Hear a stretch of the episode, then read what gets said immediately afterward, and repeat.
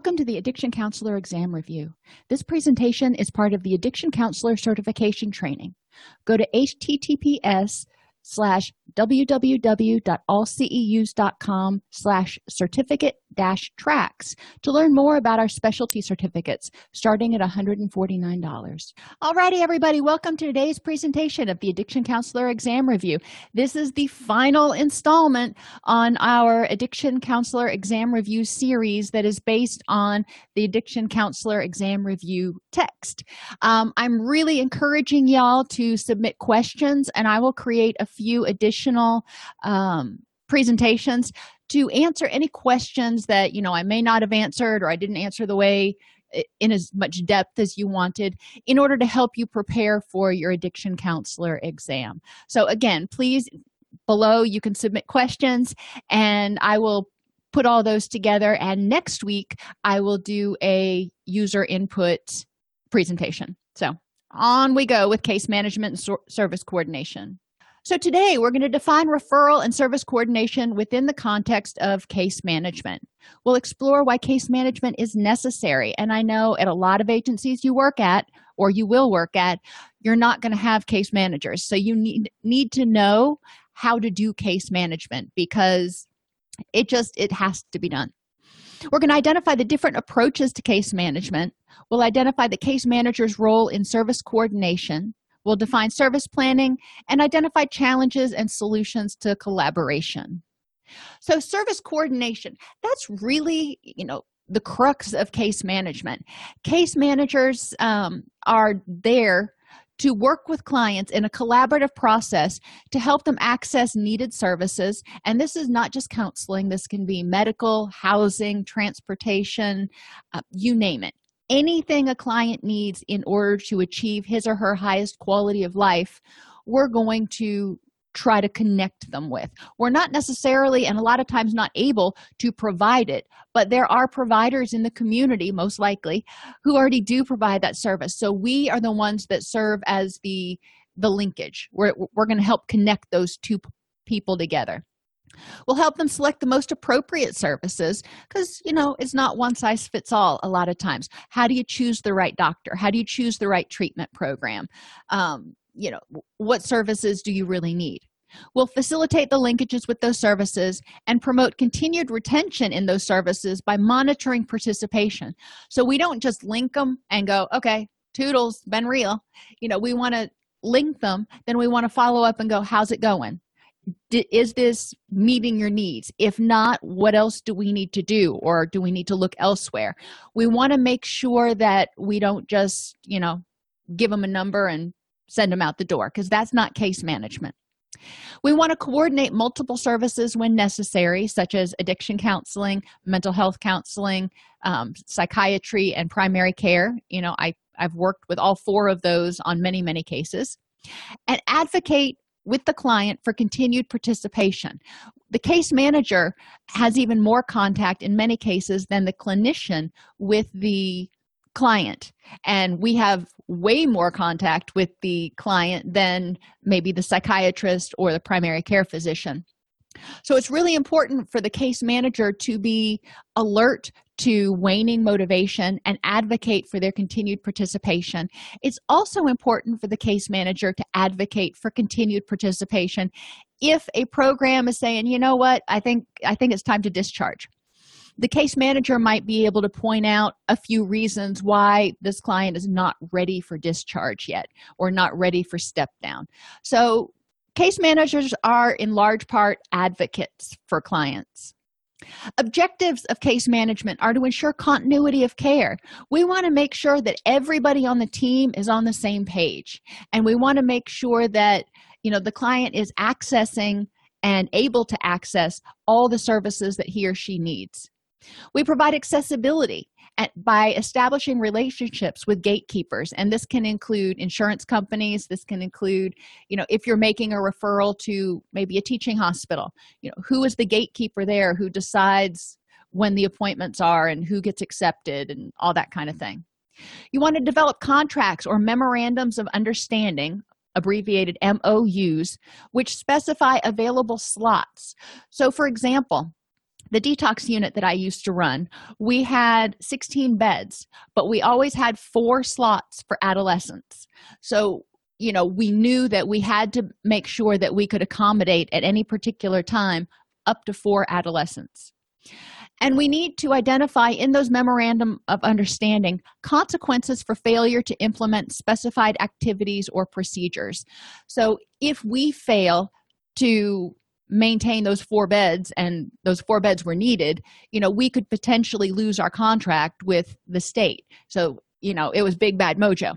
Um, but in other memorandum memoranda of understanding between agencies um, it could just hurt the working relationship. You may start get stop getting referrals from them. They may stop taking referrals from you.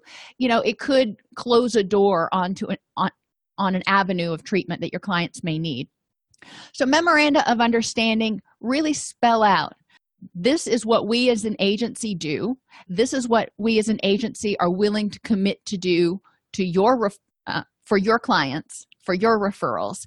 And this is what you as the other agency are going to do in return. This is how it's, you know, we're going to cooperate. Accountability. And you do want to be careful when you write those because there's a lot of patient brokering issues that can come out of that if it's not done correctly. Um, you know you don't want to guarantee that you're going to send all your referrals somewhere but that's a whole different course that's ethics. Um, so make sure that the memoranda of understanding is very clear and there's no um, exclusive benefit. So anyway accountability is another thing that case managers do. We follow up with referrals, um, both with the client and with the referral source. You know, if I refer John over to primary care or pain management, I'm going to follow up with John when he comes back to see me or when I go to see him to see how it went. But I'm also going to follow up with the referral source to say, you know, did Sean Don show up? Ah, did John show up on time? Um, was this an appropriate referral? Was this useful? Yada yada. Because i don't want to send them inappropriate referrals. So i want to make sure that both the referral source and the client are happy. We i want to measure outcomes with client satisfaction client outcomes and service system outcomes such as a reduction in the cost to treat. So if normally it costs $15,000 to treat this client for a month but we decide to start referring out for certain other services so we don't have to provide them. That will lower the cost to treat potentially for us um, but are we still getting the same client outcomes and client satisfaction? And case managers help with efficiency because it's the case manager's job to know the system and to make it work so you're the one out there just really making sure that everything's you know flowing smoothly. Case management is necessary because of poor coordin- poor service coordination lack of service continuity and the difficulty clients have negotiating the gap between services. We had a lot of struggles um, referring to certain agencies where i came from and those agencies i won't name. Um, hopefully things have improved but there were a couple agencies we knew that if a client had to interact with them it was going to be a big headache. Um, so it was important for us to establish a contact person over there that we could call. Thankfully our attending physician was married to their attending physician so it was a little easier. Um, but it was important for us to have a contact person over there in order to cut through all the red tape we need to provide structure. Where the, the case manager acts as the human link between the client and service providers. And we also are potentially the core agency that develops contracts with providers for identified services. So we're kind of figuring out who offers what and then we've got a menu of options before us. Um, and and that's what we're doing. We're kind of brokering out sometimes the core agency that's providing the case management may control case management funds. So you know they may be the ones that are deciding who is eligible for case management and who isn't. They act as a single point of entry for clients. So if somebody needs case management they will come in this way. Or you know ideally this is the place that people enter the system. Now this doesn't happen a lot especially in a recovery oriented system of care where we adhere to that no wrong door philosophy. That means people can come in from anywhere from the jail from social services wherever. Um, we do want to make sure that they get funneled you know wherever they come in from initially they get funneled to a single place if you will that you know can help disseminate things. So we don't have repetition of you know somebody went to a mental health counselor did an assessment. Now they need to go to a substance abuse counselor and do an assessment and all these other things. So we want to act as a single point of contact if you will. And we can help develop missing service elements because we can look at all of the services that are available on that menu and say oh transportation is missing and that's a big issue for our clients so case managers are on the ground and we're able to identify um, service needs that can facilitate client success. So there are multiple different approaches to case management. The brokerage approach which i already kind of mentioned they coordinate services and provide few if any services themselves. They're the ones that are just kind of sitting there like the cashier at mcdonald's going okay what do you want to order from the menu um, they can provide some stabilization and empowerment. They're going to you know help the client potentially connect with those resources you know do a warm handoff but they're not going to provide the services themselves. Then you have integrated case management. This is family focused and strengths based and uses an independent facilitator to coordinate all relevant people including providers family and natural supports. This team then works in partnership with the family with the family to create safety based comprehensive treatment plans addressing the needs of all family members. Okay, so this is a very family based system because guess what? Your person probably doesn't live alone. So we need to integrate everybody that's in that person's immediate household and anybody they consider, you know, their family or immediate supports. So we can make sure that those people are getting their needs met because caregivers have needs too. Um, case management offers a single point of contact for clients is client driven strength based involves advocacy both between services with seemingly contradictory requirements to serve the best interest of the client. So if you've got um, perfect example we used to have clients who would need mental health services you know crisis stabilization and they'd also need detoxification. And it was a hot potato because the CSU did not want to handle a client who was under the influence and the detox unit wasn't able to handle a client who was potentially a threat to himself or someone else. So there was generally a, a, a, back and forth and it required a lot of advocacy from the program director between the two of them to decide what was in the best interest of the client. Where did this client need to be? Um, it involves advocacy with agencies you know workforce development law enforcement you know the whole kit and caboodle families legal systems and legislative bodies.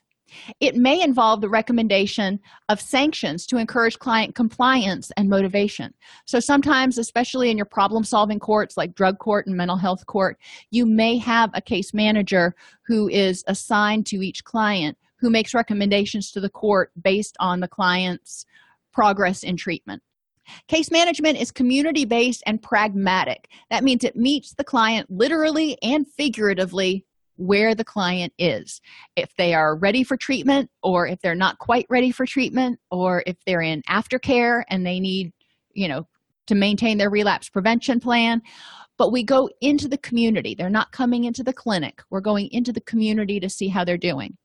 It's anticipatory based on the natural course of the client's pre- presenting issues. So if you know that you're working with a client who it has bipolar disorder, you know, is anticipating that there may be another resurgence of symptoms at some point.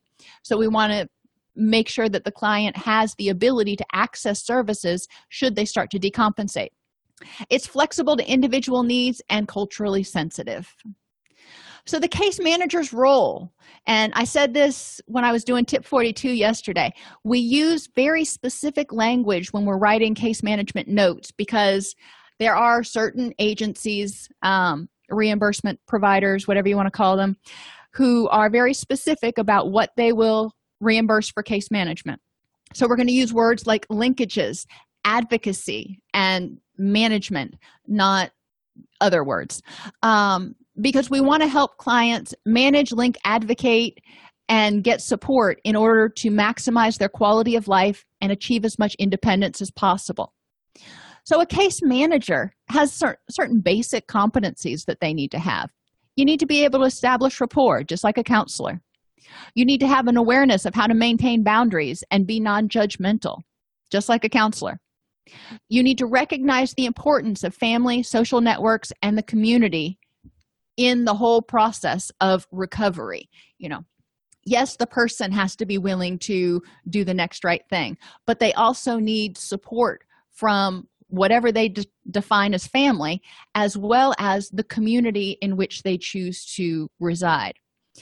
Case managers need to understand a variety of insurance and payment options available, and that includes things like patient assistance programs to help clients access medication when they can't afford it.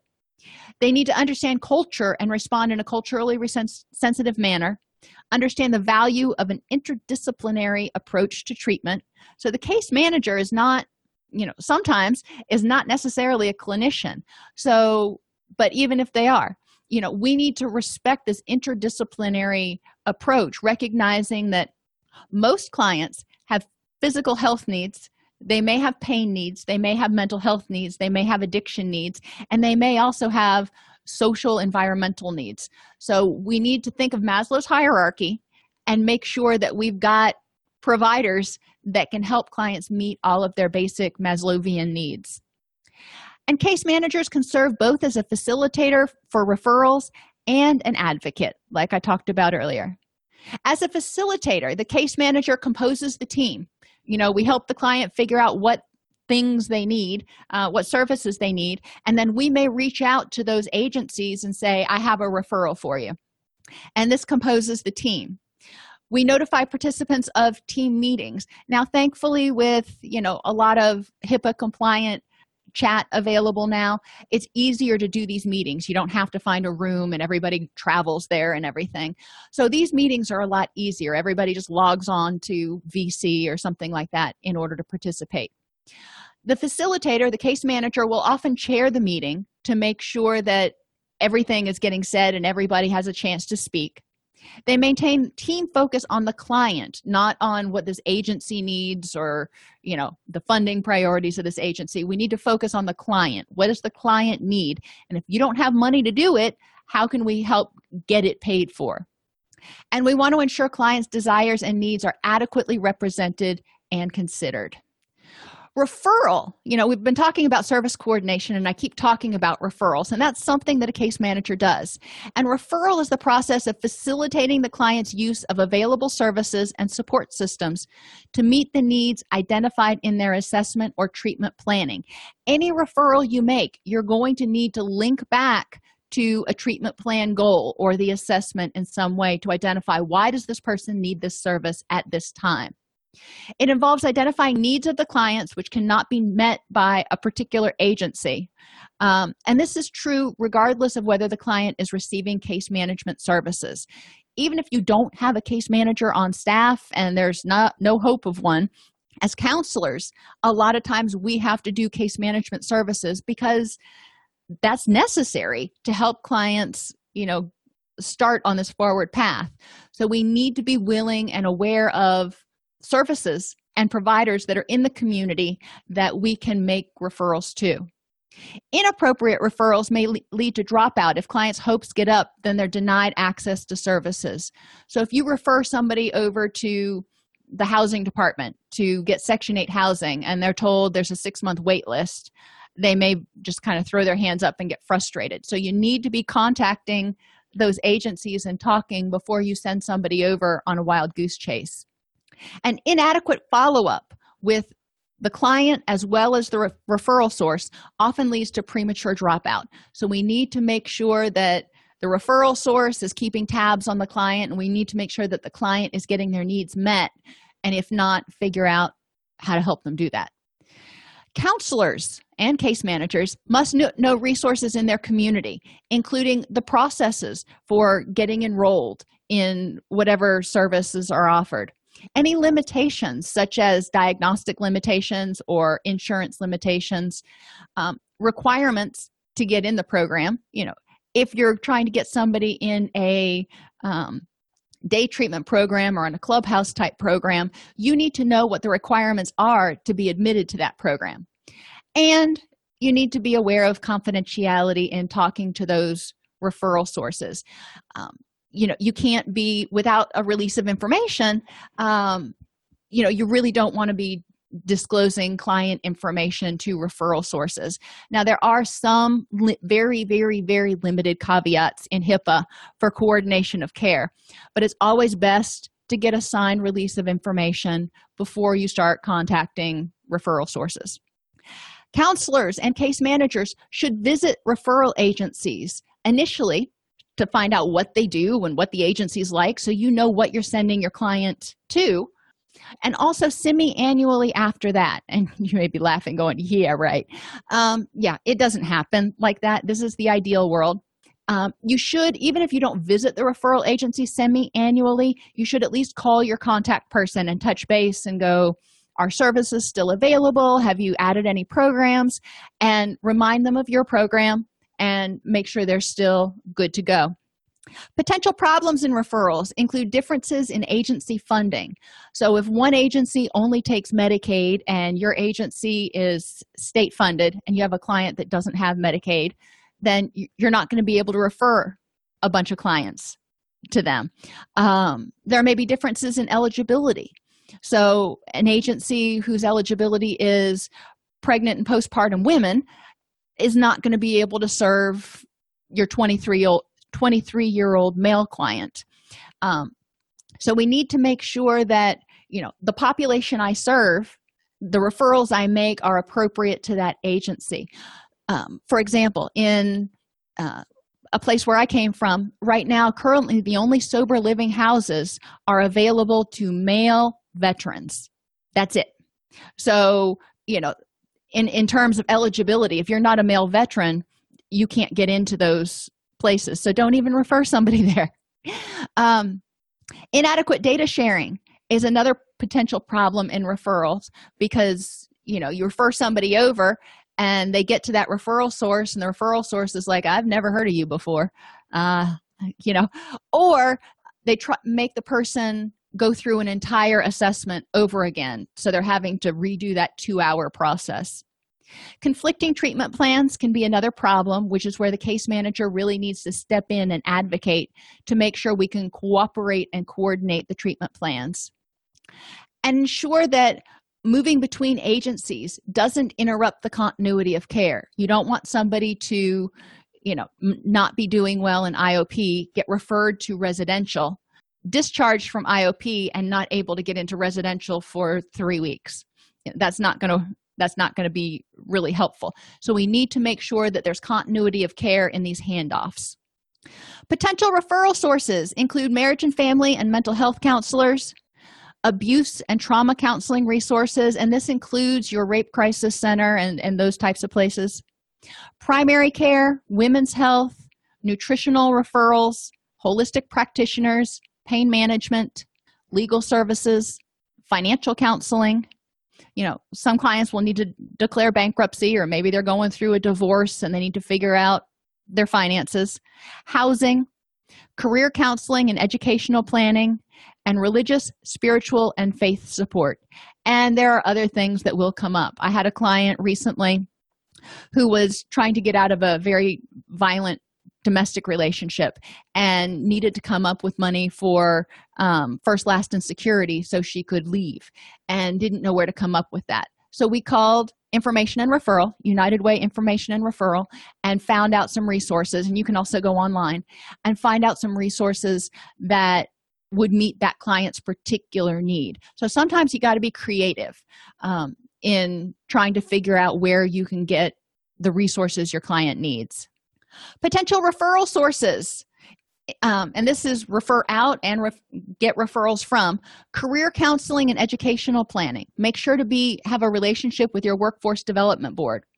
Religious spiritual and faith support. A lot of churches not only provide faith-based support but they also have um, food pantries clothing closets and and other things. So you want to find out what's out there.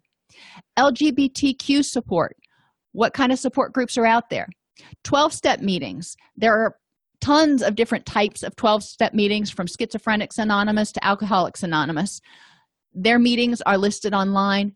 Know what's available in your area and their locations. Also know about smart recovery meetings and celebrate recovery meetings and any other type of support group meetings that are out there including mental health support and grief support be aware of what your veterans administration offers in your area. You may have a va hospital or you may not. Um, so you need to know what kind of services are there for veterans and who takes tricare.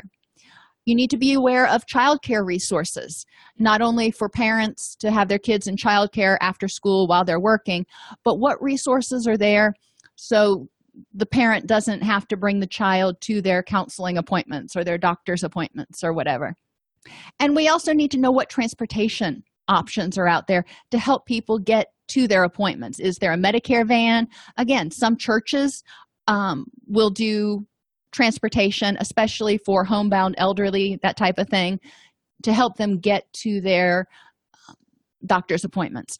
So know what services can be provided in your community.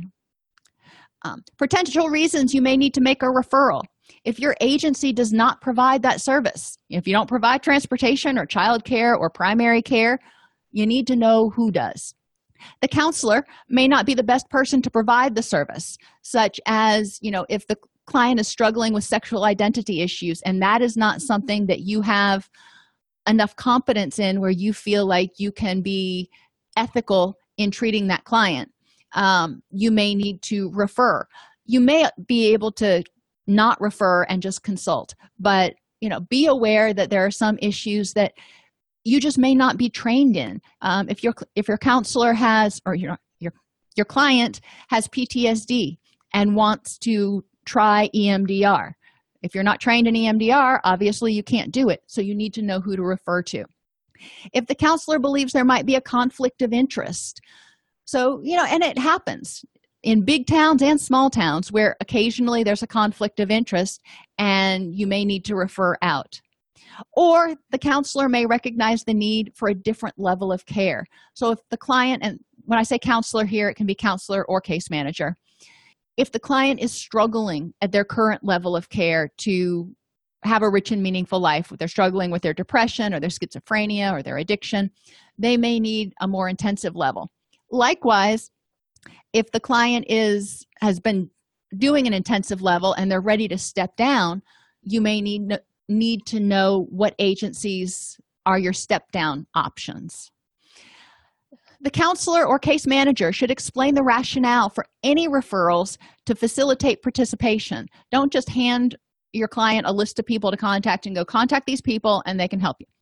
Let's talk about why. How is it related to the treatment plan and the assessment familiarize the client with the agency to quell any anxiety. So what is it like when you go in there? Who are you going to meet with? What can i what can the client expect that first meeting?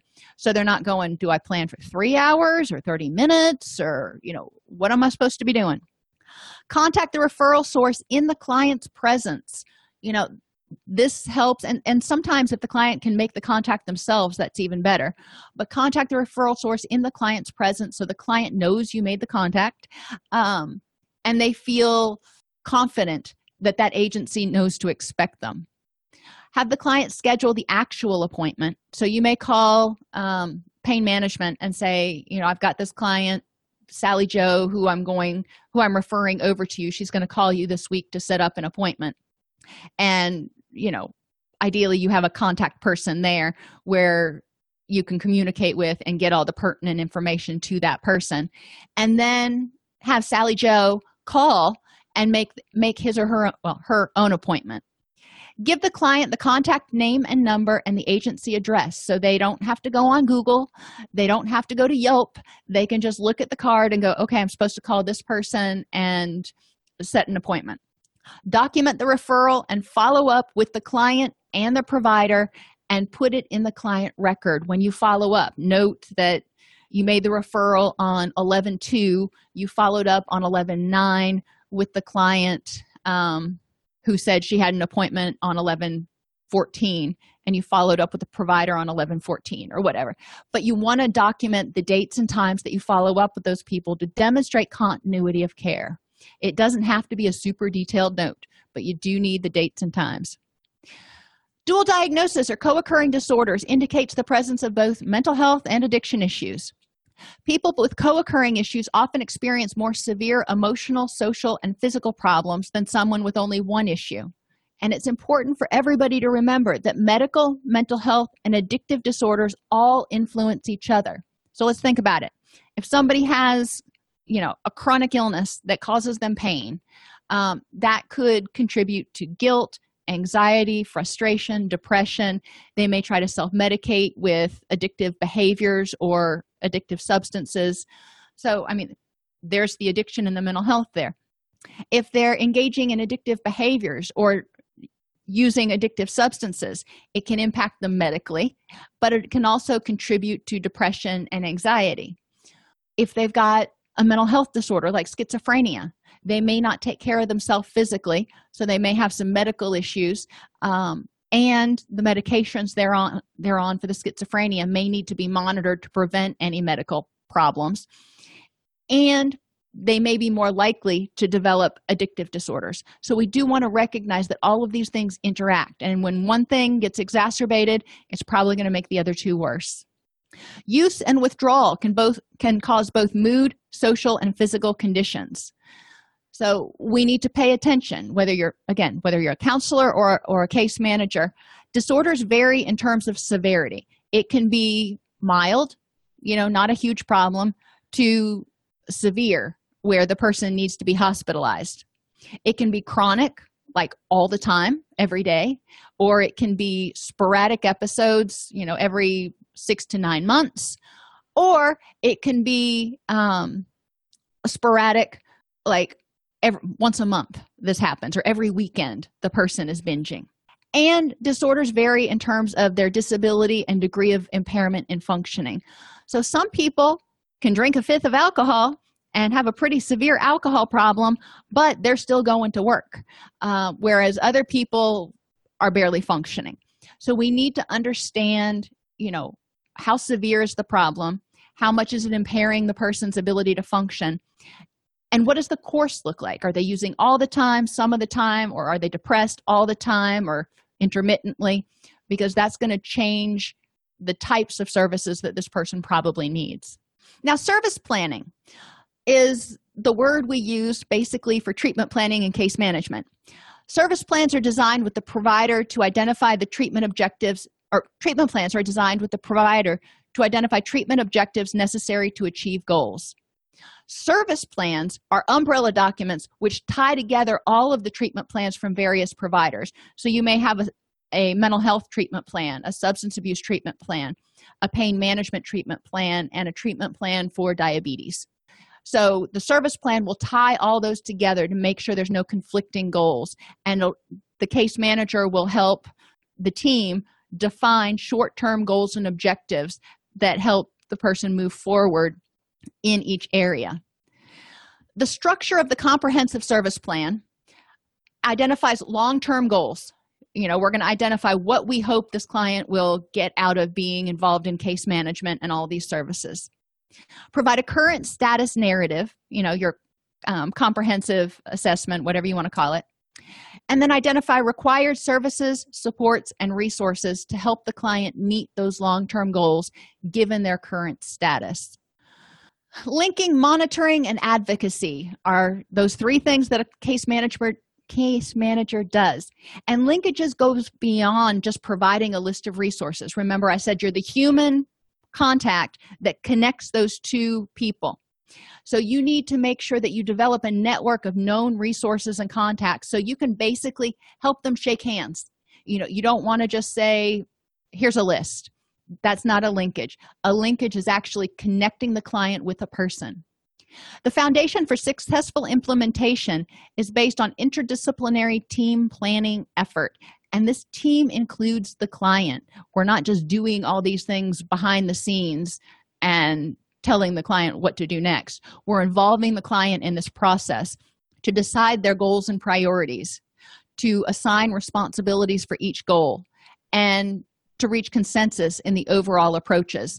So, for example, you know, if you've got this team going and but for substance the client is addicted to opiates um, and you've got a pain management physician on there um, and a mental health clinician on there and not everybody is good with the methadone program you know we need to reach consensus in the overall approach for how we're going to address the pain as well as the um, opiate addiction service coordination encompasses administrative clinical and evaluative activities that bring the client treatment services, community agencies, and other resources together to focus on the needs identified in the recovery plan. So, this service plan provides service coordination.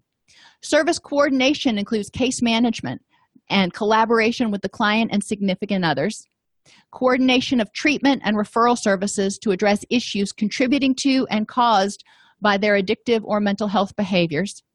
Liaison activities with community resources you know going out touching base every six months. And ongoing evaluation of treatment progress and client needs. So that's the case management part. Client advocacy is another part in service coordination where sometimes case managers have to advocate with one agency or, or the other to make sure that service plan comes to fruition Tasks of service coordination include initiating and collaborating with referral sources, providing a warm referral. And what that means is you're not just calling up and saying, Jim Bob will be at your facility on Tuesday. You're calling up the agency and saying, I've got this client, his name's Jim Bob. He's got these presenting issues, 36 year old white male, yada, yada, yada. Um, so when Jim Bob arrives, they have the basic information they need to get him started instead of having to start from from jump. In service coordination you also obtain review and interpret all relevant screening assessment and treatment planning information. So it's important for case managers to understand the lingo and the basic issues from a bunch of different disciplines. So you may have to in that team meeting have, have a session where each provider is explaining exactly what they need to have happen you want to confirm client eligibility for admission and continued readiness for change. No sense sending them somewhere if they're not motivated to do anything. Complete necessary administrative procedures for admission and coordinate all treatment activities with services provided to the client by other resources. So, again, if the client is going to pain management and then has to go for an MRI. You want to make sure that you're co- helping to coordinate all those treatment activities. You also want to establish realistic recovery expectations, including the nature of services. Be very upfront. This is that informed consent. What kind of services are you going into? What are the program goals? What are the program procedures? The set the schedule, you know, when does it meet? What services are offered? What are the rules regarding client contact? The client rights and responsibilities, the schedule of treatment activities, the costs of treatment. This is very important to tell them up front, and facts that impact the duration of treatment.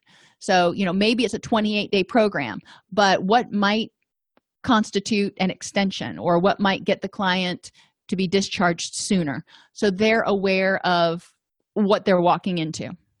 Types of services that are going to be coordinated physical health, physical or mental health physical health including you know um, any issues related to liver function hepatitis um, brain functioning hiv tuberculosis stds any of that needs to be addressed. Job skills employment opportunities interpersonal skills like communication training and education needs legal services housing services food you know remember maslow you got to have that bottom level before you can focus on anything else. So food childcare and transportation. Service coordination is essential to pre- prevent clients from falling through the cracks and foster a more holistic view of the client. It's not just a person with an addiction.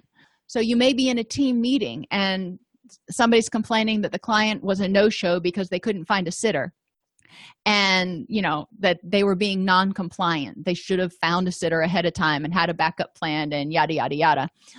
Well there are two ways to look at it. You can look at it as non-compliance or you can look at it as the person being a responsible parent. They had a sitter and the sitter backed out at the last minute or they weren't able to find a sitter and they knew they couldn't leave the kid home alone. You know there are two ways to look at it. So we want to foster a holistic view of the client and recognize that they've got multiple demands. They're probably an employee. They're probably you know they could be a parent. They you know they may have a lot of different roles. When something happens when a client does something that we don't like you know just for lack of a better word we need to step back and go what was the function of that behavior? Why did that client choose that behavior as being more important or more rewarding than what i wanted him to do. And in this case maybe the person you know truly needed to take care of their kid. We also need to look at you know if it's habitual no shows we need to look at other reasons why this client may be no showing for that service. Um, and it could be poor rapport and engagement. There's a lot of reasons. But we do need to step back and go the client is doing the best they can with the tools they have at this point in time. So why did they make this choice? Why was this current choice more rewarding than what i wanted them to do. Challenges in service coordination.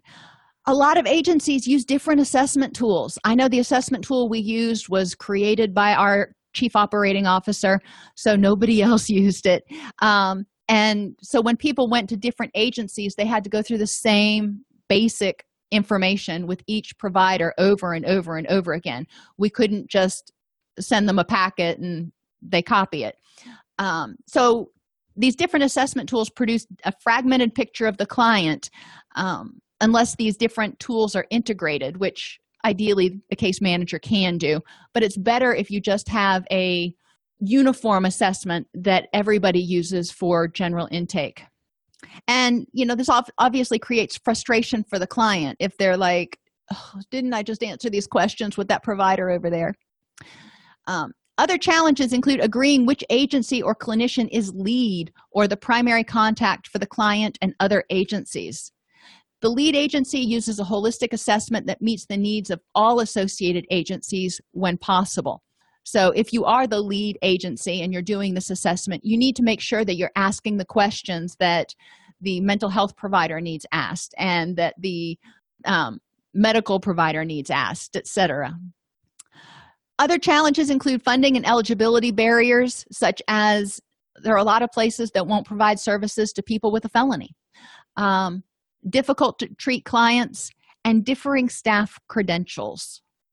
Challenges to collaboration and service coordination can occur at three levels. One is personal, so attitudes and attributes of the people working there toward the clients that you're referring. Professional, differing theoretical beliefs or approaches to treatment of addiction and mental health issues and the use of jargon. So, you know, professionally, you may, a physician may see treatment of addiction very differently than a addictions counselor who also may see treatment of addiction very differently than a mental health counselor or a social worker.